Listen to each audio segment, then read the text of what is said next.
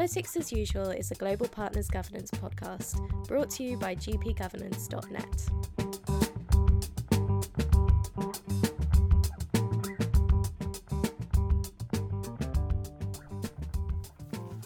Hello and welcome to Politics as Usual. This week we are talking to Ala Talabani, who is one of the longest serving politicians in the Iraqi parliament. She was part of the original Kurdish delegation in the first transitional authority in 2005, which helped to create the new Iraqi state and has been elected at every election since. In that time, as a leading member of the Kurdish PUK party, she's been a formidable campaigner, both for Kurdish autonomy and for women's rights in Iraq, as well as internationally. Uh, now, we recorded this interview over a year ago, um, and it focuses in large part on her early life and how she got into politics in the first place, having joined the PUK party in 1986. And her activism and her refusal to join Saddam Hussein's Ba'ath Party meant that she was imprisoned and ultimately forced to emigrate in 1991 because of her political views. Uh, as she explains, it was the fact that she was on a Ba'ath Party blacklist which meant that she ended up in London. And she talks about that experience of persecution under Saddam Hussein. As she puts it, Saddam Hussein was humiliating everybody equally. Um, she also talks about the experience of being in London in 2003 when the decision was taken to invade Iraq and her subsequent experience of being at the heart of the political efforts to rebuild the Iraqi state following the invasion. Uh, the interview was obviously recorded long before the mass protests that started in many parts of Iraq uh, this autumn, and which have resulted very sadly in hundreds of protesters being killed by Iraqi forces, um, and have, that have led in the last week to the Prime Minister tendering his resignation. Uh, it's unclear how things will develop in the coming weeks and months in Iraq, um, but Ala does reflect on many of the, the daily challenges of simply surviving in a state racked by the constant threat of violence and unreliable and inadequate public services in Iraq, factors that are at the heart and at the root of many of the, the current grievances of the protests of the people in, in Iraq. It's a fascinating insight into the recent political history of Iraq and Ala's very personal story about her role in those events. I hope you enjoy it. Ala, thank you for agreeing to do this. Um, and I just wanted to start by uh, asking you how you you're a, uh, a, politician in the Council of Representatives. You've been a politician since 2005, since the, the, the Council of Representatives was appointed, one of the longest standing members of the Iraqi Parliament. And I just wanted to ask you how you, how that happened. How did you become an MP in the first place? Thank you so much. I appreciate this opportunity. Um, um, I joined my party, which is the Patriotic Union of Kurdistan, in 1986, where I was only 20 years old. But at that time, it wasn't easy, not only for women, for men as well, for any particular, let's say, Iraqi and Kurdish uh, uh, people to be part of opposition's party because it was during the former Ba'ath party, former dictatorship regime party and our parties were partisans, were in the mountains fighting for freedom against, um, for the freedom of Kurdish. They were um, um, struggling against the Iraqi Ba'ath party. So, so joining them, it was uh, in number one, not as a woman wanted to be, or she wants to be a politician. Mm. It's just like a Kurdish person, a Kurdish individual who we felt that we have been humiliated by Saddam Hussein. And it was a secret joining. Uh, even my family didn't know that I joined the PUK and I became a little, small, young member in the so party. So, what sort of stuff were you doing? This was uh, to, for the context that people who perhaps don't understand. This was obviously under Saddam Hussein's uh, exactly. uh, regime, uh, which was very repressive of the, the, the, the Kurdish uh, nation. And what did that involve then in joining the party? Because it was clearly uh, it was a banned organisation um, and exactly. it was underground. And yeah. so, what were you Our doing? Our party were partisans in the mountains. So all what we were used to do is they were educating us in uh, not accepting this regime, and that the uprising should come one day. Mm. Um, that's all what we could do because for men they used to join the mountains and became partisans and became peshmergas but for us as women it was all about uh, public awareness on the regime's uh, crimes against Kurds, against all Iraqis and Kurds in particular. So it was like that until 1991 when Mm. the uprising happened. And for example, I was among the group of people who we knew that the uprising was going to take place. Uh, There was information used to come from the party secretly. So after the uprising, after 1991, in particular in 1992, when the safe haven created by the British and other coalition to protect the Kurdish area, which is called the KRG now, after that, my work became um, a, a known or uh visible work for everyone. Um, s- since then, uh, beside being member of PUK and working as a um, small politician with party, but I really involved in women's issue, more with the Women Council, Women Union of uh, PUK and Kurdistan, and with civil, with civil society. So here, my work uh, became clear, became more uh, visible for everyone.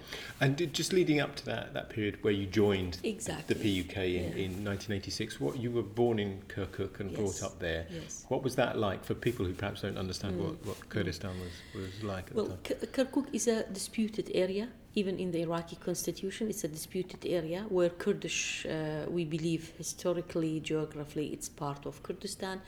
But for the others in Iraq, for the non Kurdish, they believe that uh, Kirkuk is an Iraqi city which is uh, f- not only, f- which is not part of Kurdistan. This is a an issue, this is a legal issue right now between KRG and between Kurdish parties and between the federal government.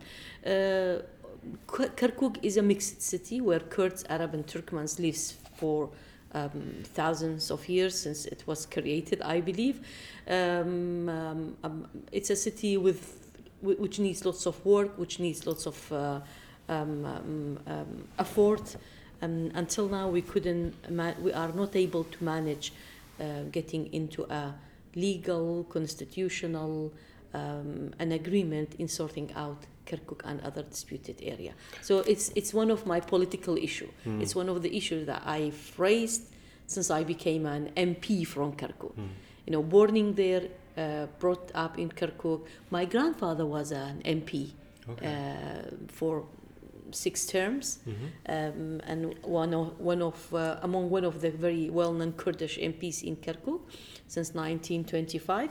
So um, uh, holding the same issue of Kirkuk and um, sorting Kirkuk's problem out is uh, is is one one of the topic in my agenda since I'm in the parliament. And what, what was that, just a, the experience of a child growing up in that sort of environment Hmm. in a disputed area like Kirkuk? What was that like? I mean, I think did it depends on you how you pick the environment Hmm. you lived in. For me, um, um, growing up in a society where there was Kurd, Arab, and Turkmen, I strongly believe in human beings. Hmm. Um, I am a Kurdish. I'm proud to be Kurd, but I strongly believe that uh, uh, Kurd should um, struggle for their rights among Iraqi society.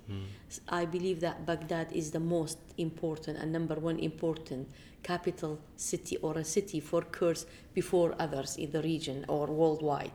Um, I speak all the languages of the continents of Kirkuk. I speak Turkmen, Kurdish, and Arabic. Um, so since I am a little child, I in my neighborhood we speak Turkmeni, we speak Kurdish, we speak Arabic.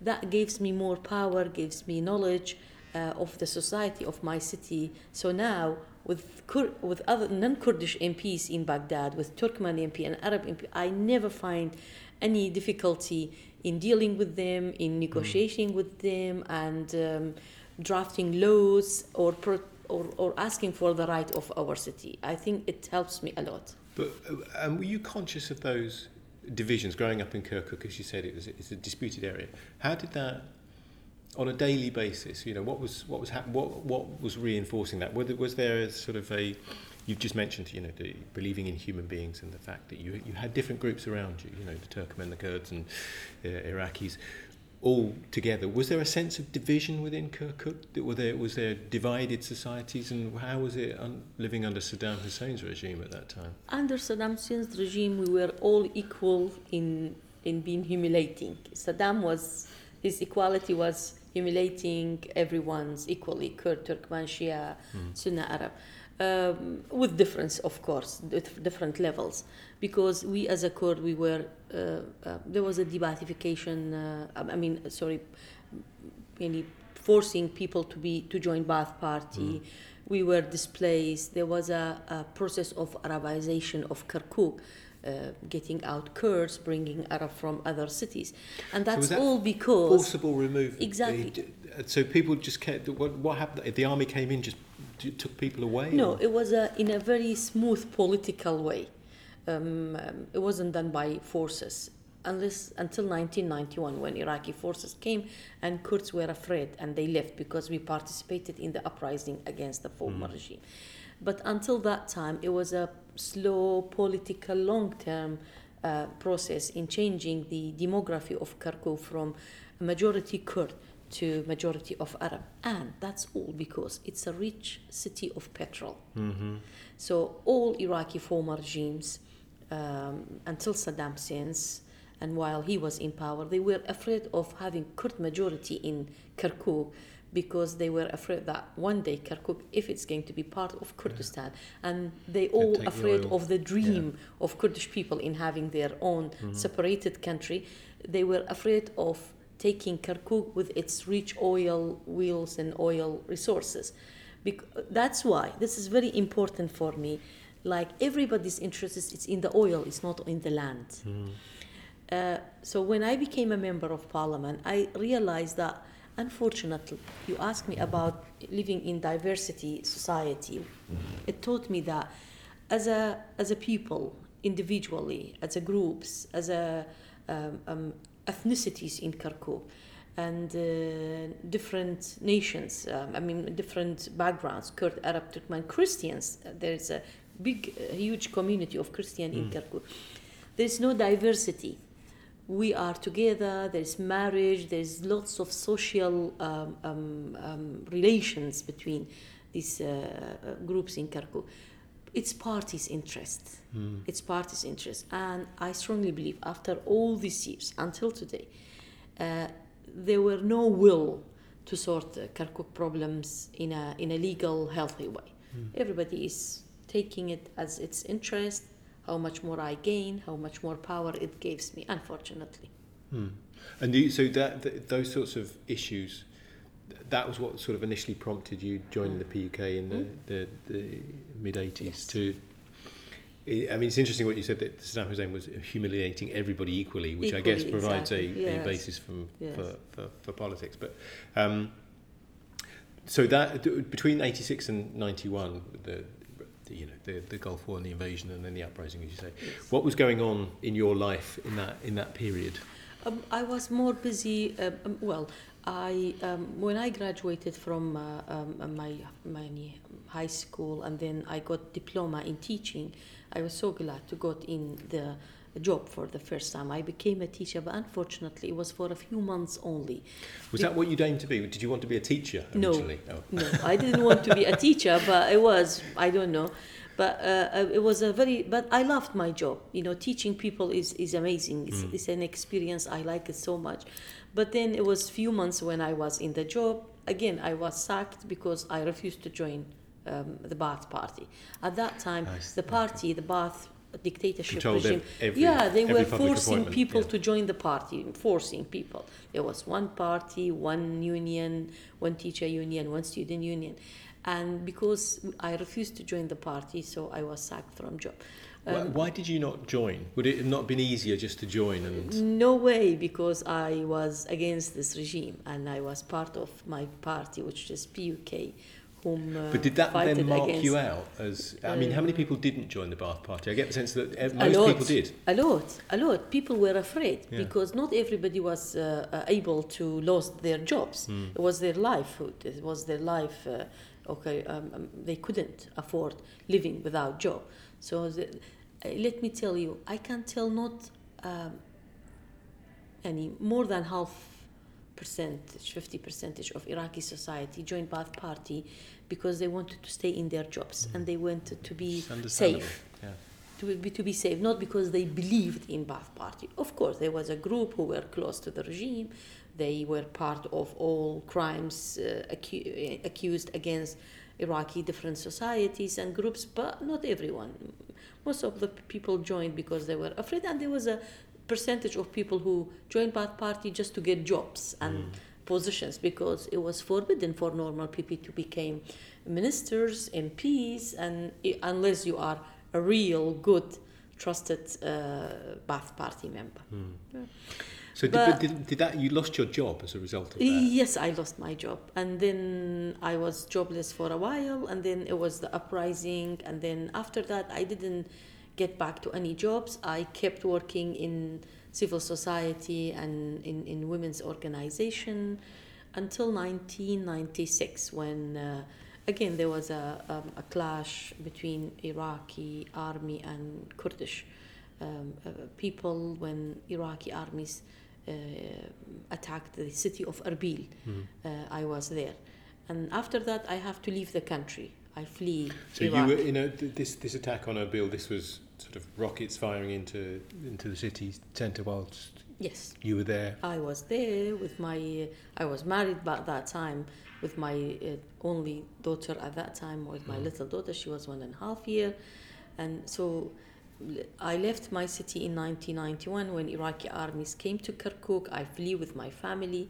In 1996, I flee Erbil again, which mm-hmm. is another city and then I went to Syria. I stayed there for a while. Then I went to UK, and I was a refugee in UK for a while. Okay. So what did you what did you do in, in Syria and then the UK? Nothing in Syria because right. it wasn't easy to do anything. But when I arrived UK, I got every minute I was there to learn, to work.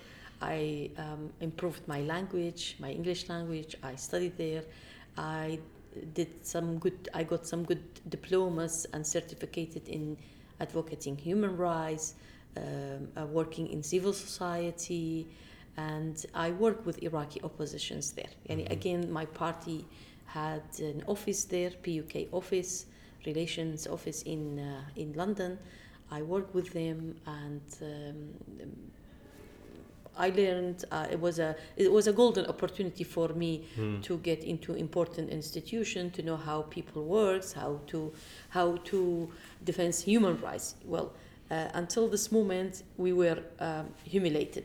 But how to do campaign how I learned how to do lobby. Mm. and then the war on Iraq started 2003 I was in London when the coalition created and when United States UK and some other countries uh, decided to um, remove the Iraqi regime, Iraqi Saddam. And in that, I mean, obviously the, the decision to invade um, was a hugely contentious one internationally. But in between that period of um, sort of between 96 and 2003, what, yes. I mean, uh, we have obviously worked with a lot of politicians in, in Baghdad over the last uh, 10 years. And that trying to get a sense of what it was like from London mm campaigning against Saddam Hussein, campaigning for rights of, of Kurdistan. You, how much hope did you have that things might change ever? Well, uh, you know, when you arrive and you are a refugee and you left your country, at the beginning, uh, you just um, um, don't know um, how to deal uh, or how to organize yourself with this new mm. environment. And, uh, but then uh, very soon I realized that there is um, a legal way and uh, the right way to talk about our humiliation and work against the former regime. Because until that time, we used to raise our voice. But in London, through the um, uh, courses and through the education I got in human rights, in civil society, I learned how, in a right way, uh, in academic way mm. to uh, defend my country and talk about the humiliation and work against the former regime. For example, um, when I heard uh, about Indict uh, organization, I didn't know what is this. It was a campaign. Mm. It was a campaign to bring Saddam's and other uh, members of Ba'ath Party to the court, to the justice. It was a big campaign. I learned how to gather information how to put things in document, how to record these not just saying Saddam humiliated us, Saddam mm-hmm. attacked us, Saddam gassed our people, Saddam uh, uh, uh, co- committed Anfal campaign, which is the mass disappearance of 183,000 Kurdish people, just women, men, children, taken from their village and buried alive in the um, border between Iraq and Jordan. Oh, sorry, Iraq and Saudi Arabia. I learned how to do this in a right way, in an organizing way, mm. and uh, simply I learned how to do campaign and how to raise my voice and how to become a um, um, um, um human rights advocate in a right way. This mm. is what I learned in London, and also it was an opportunity to meet peoples, politicians, MPs, um, and I was willing and wishing that one day we go back to mm. Iraq and uh, try to um, transfer all these informations and knowledge that I got in UK and implement it in Iraq. And that's what happened. I'm so glad.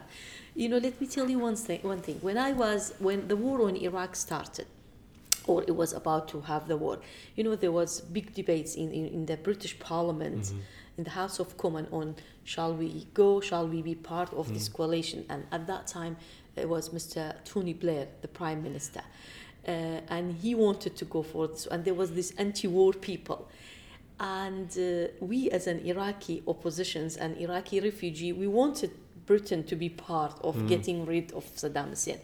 But it was difficult to explain this to everyone because mm. simply when you ask anyone, do you choose between war and peace? He will say, I will choose peace.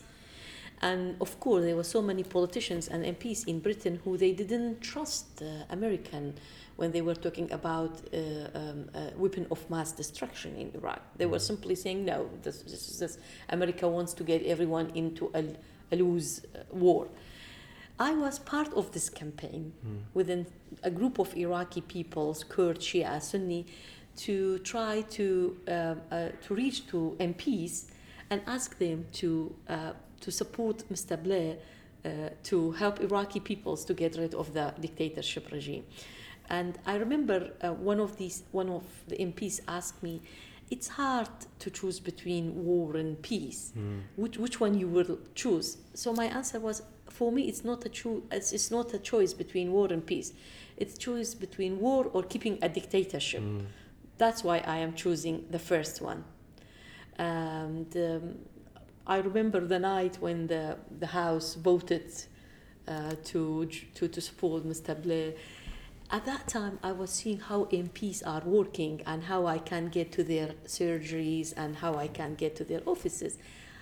I dreamed, but I never believed that one day I am going to be an MP and people come to my office and ask me um, to support something or um, but it was it was amazing. It was a good experience. It's a, it's a very interesting. I mean, this is not a perspective which is heard very often, but obviously we talk to lots of um, I, people I who, like yourself, yes. who were abroad, uh, were forced out of Iraq and just wanted Saddam Hussein gone. Yes. At almost any cost. Yes. It's uh, I, I at the time when you were doing all this, I was um, an advisor to Robin Cook. And really? so I worked for him up to the point that he resigned. And then I lost my job as a result of his resignation. So I was right in the centre of that as well. And remember just how you know divided so you know what Parliament I am talking was. about. Yeah, yeah, amazing. absolutely. But it's in the in the British context, the, the debate about you know the invasion is often confused with what happened subsequently as well. Mm. And uh, how how I mean it, it got very messy mm. very, very quickly. Mm. And how quickly did you get back to, to Iraq after 2003? Straight away after the collapse of the regime. May 2003, um, I was back in back home. Were there lots of people like you in the same position no. who suddenly went back? No, still lots of people stayed in UK. I don't believe everybody left, but because I I knew that I am there. I refused because there was a threat on my life. I was not secure. I knew that I, I better serve my country. And what I learned from, uh, you know, staying that a couple of years in UK, it's enough to go back and serve my country. Mm.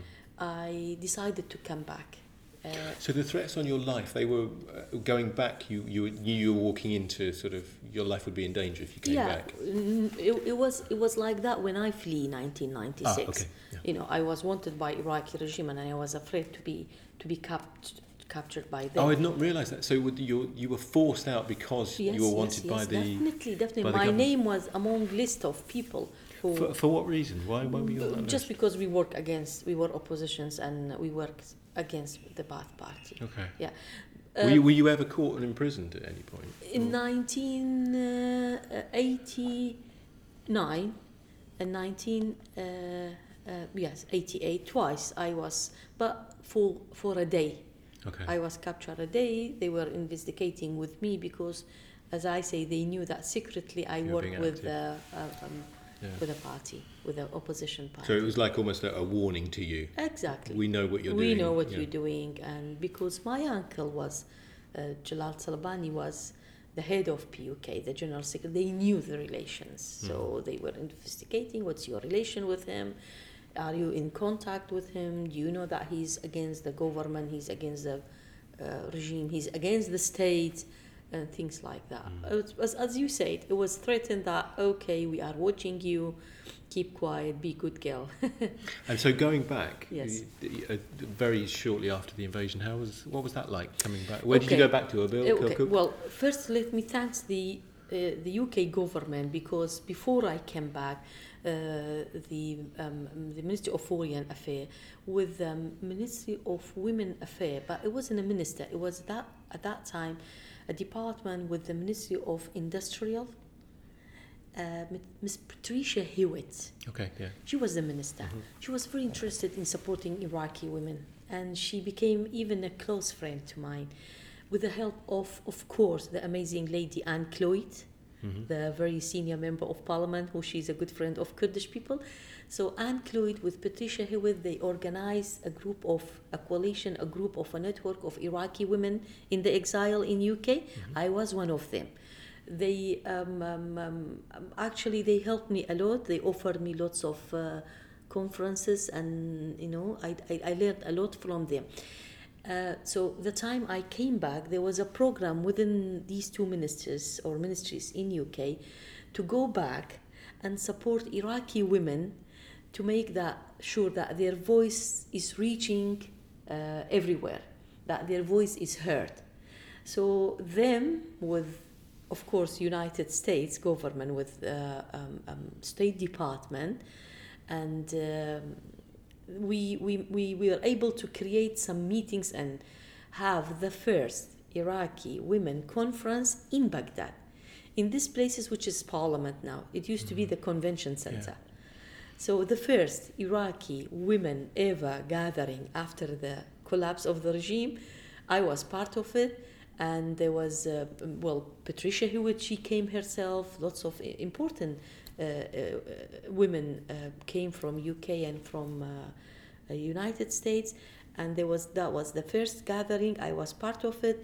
Uh, there was lots of workshops on how we reach our voice how to be part of the political process in Iraq and this democratic change in Iraq. Since then since then I'm working hard and struggling. And I was very interested and keen in making sure that women is going to take place in the political process. Mm. How to get women in any elected council, parliament, whatever. How make sure that any government created in Iraq, in Iraq have women in it. But I don't knew that I am going to be one of these women. I worked hard. I I became well, let me say, I don't say famous, but well known for everyone, even for the coalition, for um, American, for British, and they supported us. Also, Iraqi politicians at that time. There was the governing council with 25 Iraqi important and main politicians. So we, I learned how to lobby, how to campaign for women, having quota in Iraqi constitution proudly I am one of these women who we worked hard to have no less than 25 percentage by the way we ask for 40 percentage no less than 40 because you always I learned how to ask for high level we knew that they are going to calculate yeah. it we negotiate and finally we got no less than 25 So that what you're describing there, that was in the sort of the year, eighteen months after Saddam's fall? or- Exactly. Our activities started, let's say, And the, these were June. negotiations with the sort of the, the pr- provisional authority, which was That largely started American run. after August because August, I, th- I think August, September, this first body created in Iraq, politician transitional yeah, the transitional administration, and then since then our campaign and lobby. Uh. So you were integral to a lot of that sort of constitution building Yes. process from the start, Yes. based in Baghdad, as you yes, said, at the yes, convention yes. centre. Yani I was among the very few women in the time when Baghdad was like a military base area. There was Mm. only mili- military. Um, I was among very few women who we kept roaming around and trying to reach our voice. And was there? I get the sense that, that in that period, Hmm. you know, there was a period of a, year, probably a year and a half, where there was a huge amount of optimism Yes. about Saddam having gone and the potential in in Iraq. Absolutely. And at what point? Well, at what point did you decide then you wanted to become an MP? How did that come about? Was it were you Hmm. well, asked? or- honestly, I being MP wasn't in my mind, uh, but I was willing that in the any coming election there will be women, and because we guaranteed the quota, I knew that there was going to be a good number of women in the coming first elected Parliament 2005. But honestly, I didn't knew that I'm going to be one of them. Uh, in the first round in 2005, our uh, election system or law, it was a closed list.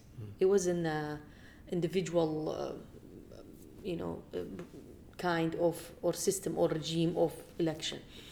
I got a co- phone call from someone in my party. He said, "Can you tomorrow came to that place, that area, and bring with you your ID, your certificates, and a little, a small photograph, uh, a photo of you yourself, because uh, you are nominated to become a member of parliament." I said, "Me?"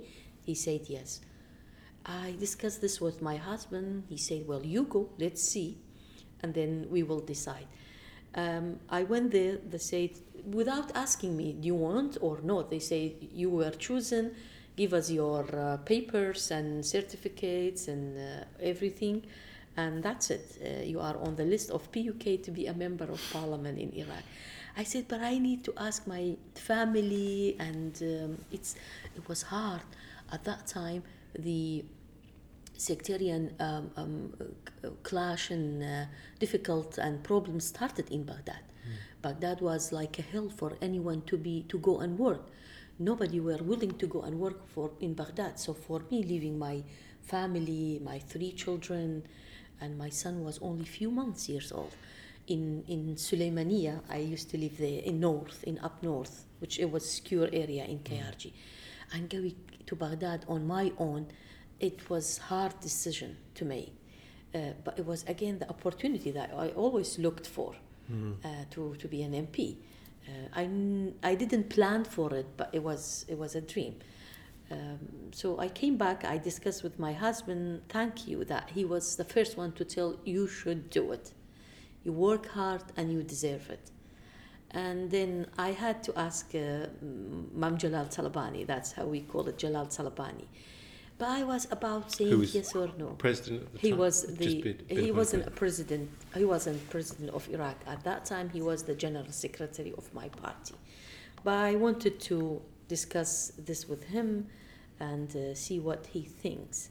Um, and I didn't knew that he was one of the person who agreed that I will be on the list. So your uncle had sort of given Yeah, given you the he- permission. Yeah, but honestly, the the guy who nominated me it was Nushirwan Mustafa, who split it from PUK and he created the change movement. Okay. Yeah, he was the one who said, "I believe Ala is going to be a strong, perfect lady to represent us in the parliament." I knew that later on, that from their meetings, the men meeting Mm-hmm. to selecting women, there was no one women in, in PUK political bureau. So the men were meeting time in private and picking the women that picking the were- women right. exactly Okay. exactly and then okay the, um, i met mam jalal and i said they, the, the, the people and the politicians or in my party in puk asked me to he said yes i believe you are going to be a good woman a strong voice to go to the parliament go and do it that's it i got the permission from him let me say the um, um, um, uh, green line from him that I can do it from my family, my, my husband in number one, of course, and others. So since then, I'm a member of parliament, but I work very hard. Mm. Trouble work, not double work. Because my background is women and gender equality issues. I always wanted to prove for myself, for my family, for my party, and for the society that women are no less than women, than men in, in capability to be politicians. Mm. And how is I mean how has that experience in Parliament been over the last 12 years now? Yes. It's because that initially as you as you were starting to say the um, Baghdad at that point, around 2005, 2006, Mm. was getting very, very dangerous. Very dangerous. And that must have been difficult for you, difficult for your Yes, family. yes. I mean, how are you spending your? How often were you in Baghdad as opposed to Sulaymaniyah? It wasn't uh, uh, organized. It was like we are in Baghdad, three, four days sessions, go back to our home, two, Mhm. four days, come back for a week, go back for a week. It were was you, like Were you that. fearful with each trip to Baghdad about your own safety? Of course, of course. And at that time, there was no flight. We we we were um, we, we used to drive from Sulaymaniyah to Baghdad. Which is how long? seven, eight hours, and sometimes there was checkpoints, and Mhm. Americans they are stopping us, asking for IDs because they are also afraid and threatened of um, Mm. terrorism groups because at that time. Qaeda started to show up, explosion everywhere. So even if you are an MP, still they have to check your ID before letting you get into the capital, Baghdad. Oh, I went through very hard and difficult time traveling, coming, going, and there was so many times where there was few minutes between me and explosion somewhere. Mm. And uh, you, might heard or that there was a big explosion happened inside the building of Parliament. It was Mhm. just few, um, m- m- uh, you know, meters. 2007 was that? It was it was 2007, I believe. And that was it. That, that was it effectively in the lobby area. In the- I mean, in for the- people in who the don't lobby know, area. The, the Parliament is housed in the cafeteria, this, which this yeah, exactly convention centre, which is not really built for the purpose of being a Parliament. No. But there's a big lobby area, and It- that, there was a, it- an yes. explosion. Yeah, there was a there was Yeah. a guy who came in just and he exploded himself and one MP was killed Mm. and few injured. Yeah. Yes. So that was the life, but still, um, um, I didn't lost hope and gave up in continuing my work. And your, I mean, your job as an MP. I mean, you talked about obviously the uh, your your work to promote uh, gender equality and Mhm. the, the representation of women in Iraq, but in terms of the also the, the more practical stuff that you have to do on a day to day basis Yes. um, in Parliament Yes. and uh, in you know just representing voters. I mean, how does how does that work in in Iraq? I, I'm, I'm glad uh, when I talk about my uh, MP career, my career as an MP, which started 2005, end of 2005. In the first four years, in the first term in Parliament, I became the head of civil society committee in the Parliament because that was my background, and I did good work as I believe. I passed the law of civil society organization in Iraq, which was hard. It wasn't easy because all this issue of civil society, NGOs, syndicates, it was new with the um, um, this transitional period from a dictatorship regime, which has one union, one syndicate for one labor uh, syndicate, one uh, teacher syndicate, to a, a society which is more freedom, more uh, NGO works. So I work hardly with them and I succeed in even sup- uh, supporting them and passing the law. And I got lots of uh, uh, thanks uh, papers and letters from international uh, organizations like United Nations, like uh, some other centers worldwide, thanking me that I was the person who lobbied and worked to pass this law, because it was a sign of uh, democratic uh, country in Iraq, like a country who believes in civil society, who have a right to protect the life and the work of uh, uh, NGOs and civil society organization in Iraq. In the second term, I became a member of Foreign Affairs Committee, just a member, not a head. And that gives me an opportunity to reach to international organization like IPU, became a member of Women Committee there. I became a member of uh, and, and, and many um, forum, many parliamentary forum on democracy, peace, and uh, uh, it was a very interested uh, forum that I joined, and then I became a president for many years, and I'm still a member and supporting them, which was a parliamentary forum on small arms and light weapons. Mm-hmm. These organizations, these forum gave me more power, more education about how other parliaments are work, how I do networks with other parliament, how I learn from other parliament and other uh, uh, um, institutions to improve my work as an MP. Uh, it was a, for me a, a golden opportunity to learn uh, internationally how I work, how I reach my voice, how Iraqi women should be learned in other uh, uh, um, um, international community. There was lots of opportunity to to speak in the European Parliament, as I said, in IPU, um, institution, universities. Oh my God, that was amazing four years in my life. In the third round, I was more well known as an MP, as a women politician, and uh, I got lots of support from my party. So uh, they are choosing me to be the head of my party in the parliament.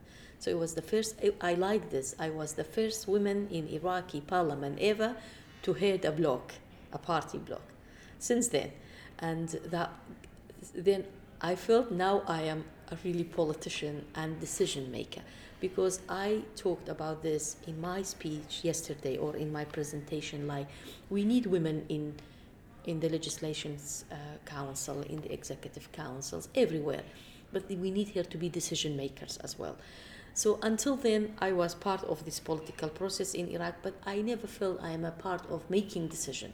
But when I became a, mem- a head of party, I felt in many areas, in many places, and in many situations in Iraqi parliament that I am part of making decision in Iraq. Mm.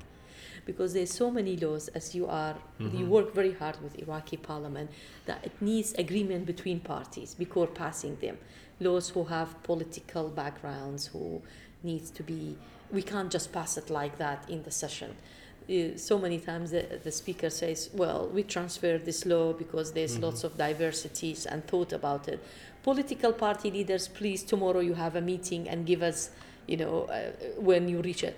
I was so glad that i was the only woman among these 12 13 sometimes 15 men head of parties that i am telling my opinions, and then the decision, decision is made in that. In, I mean, it's interesting what you say about the the, the role of the political parties in negotiating and mm. brokering legislation yes. and it not actually being the committees where this is done it's done yes. outside the committees in, yes. in those sort of private negotiations but but do you feel that um, you mentioned it being in this room of, of, of, of men trying to broker these deals do you still had how has the dynamic changed? Do you think that things have improved in the position of women in Parliament um, yes. against the, the, the domination of, of, men in those sorts um, of? As a number, still they are majority, but I think uh, me with a couple of other women in Iraqi Parliament, we made the change um, that we are accepted, hmm.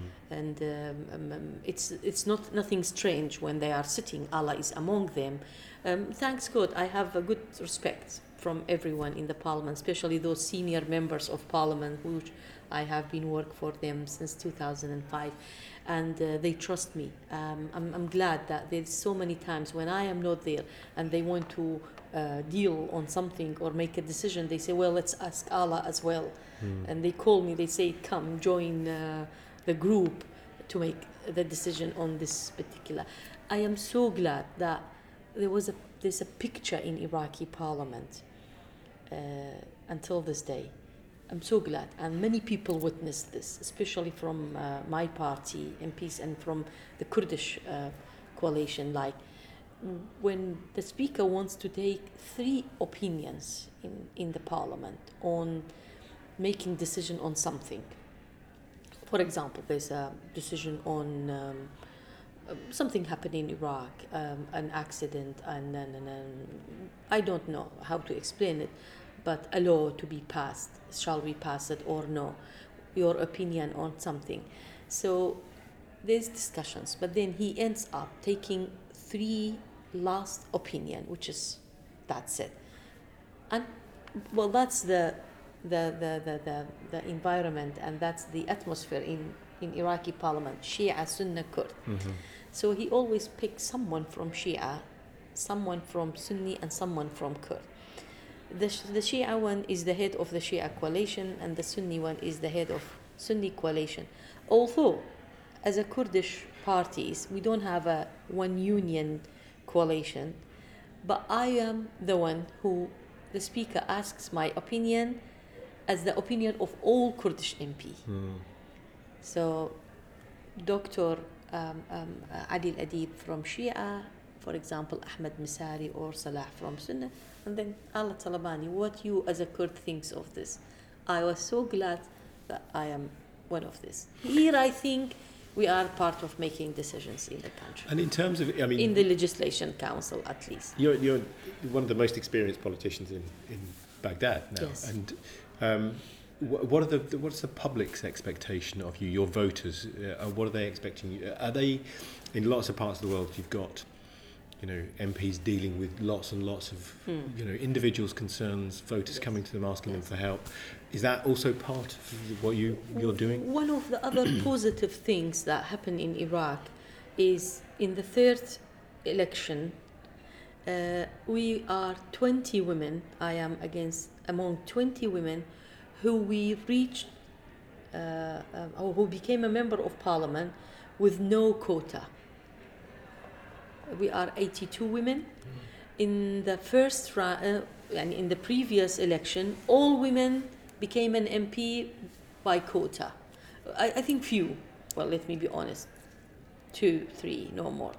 But he, here now, in this uh, uh, election, the last one, 2014, we are 20 women who we became an MP with our voice, with no quota. This is also a, a, a good and, and positive uh, example and process forward on women participation. And get me to your point that what our voters thinks. It means that now our voters and society started to trust women be politicians.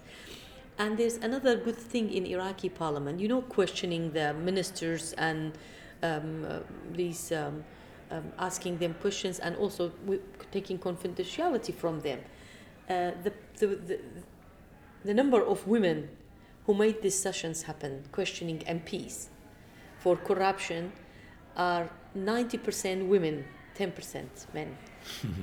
it means how keen women on the corruption and transparency issue in Iraqi parliament. And there's big names of ministers who were uh, withdraw confidentiality from them by women MPs who accuse them for having corruption in their cabinet or in sorry in their offices. This is good as well. So now all these actions, you know, um, we are not talking about women issue and children's and health and family in the parliament. We are talking about oil issues, security issue, ISIS, um, um, um, so many things, budget.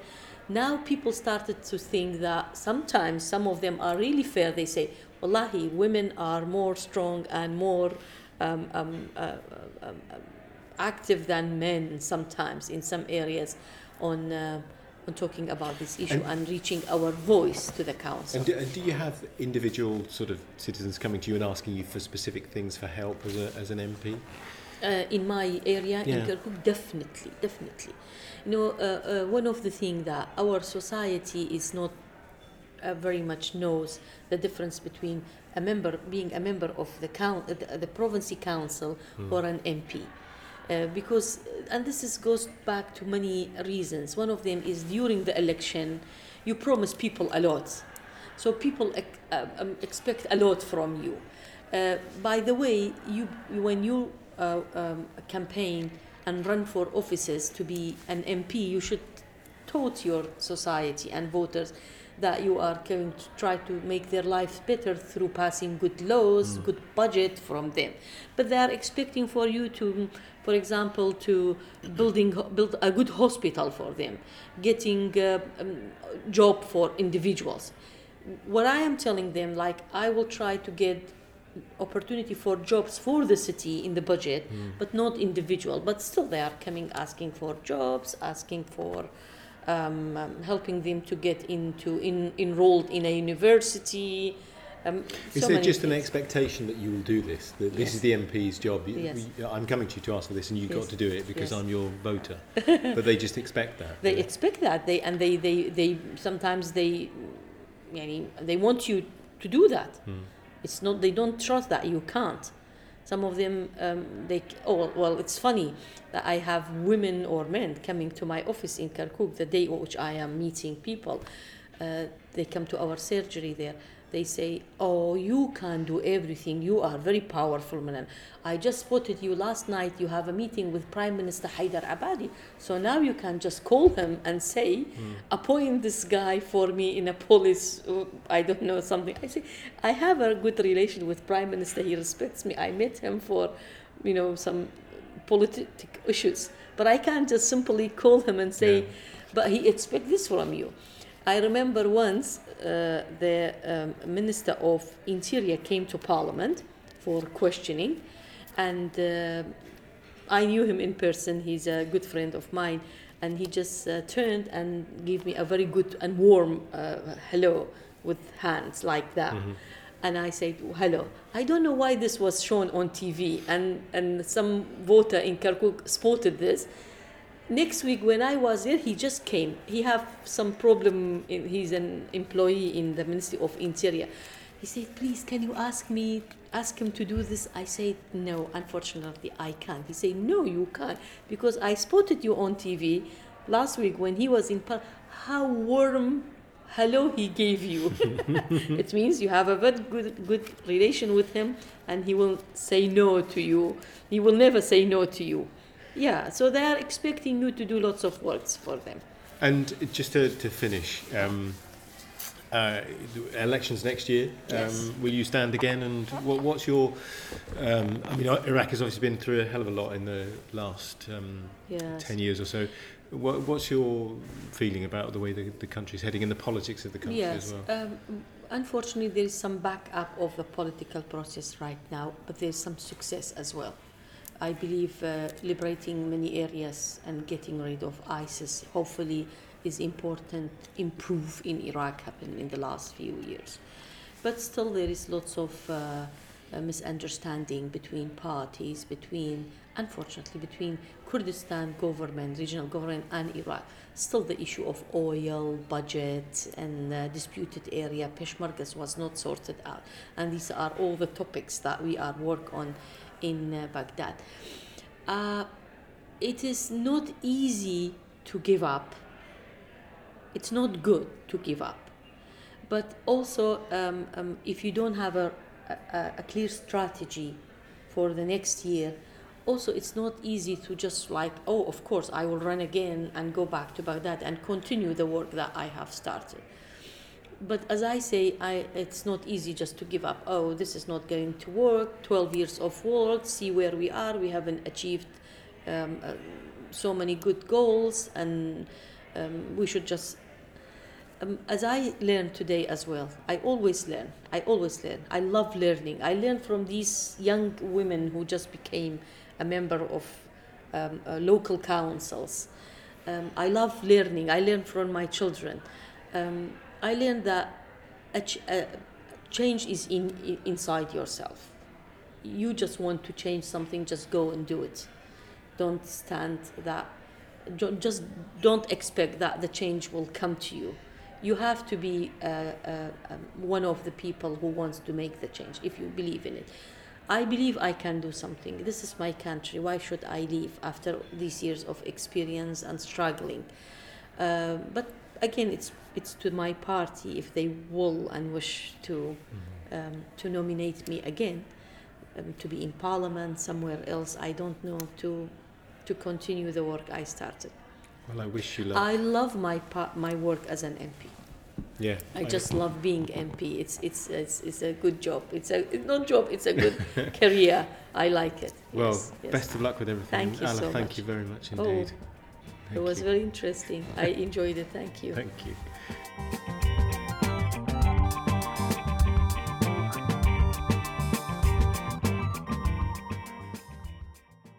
Well, I hope you enjoyed that. We'll be back in two weeks' time with the next podcast, which is with Gordana Čomić, who is a Serbian politician and deputy speaker of the Serbian parliament. Uh, it is another very, very interesting insight into into politics and how it works on the inside. And I hope you'll join us then.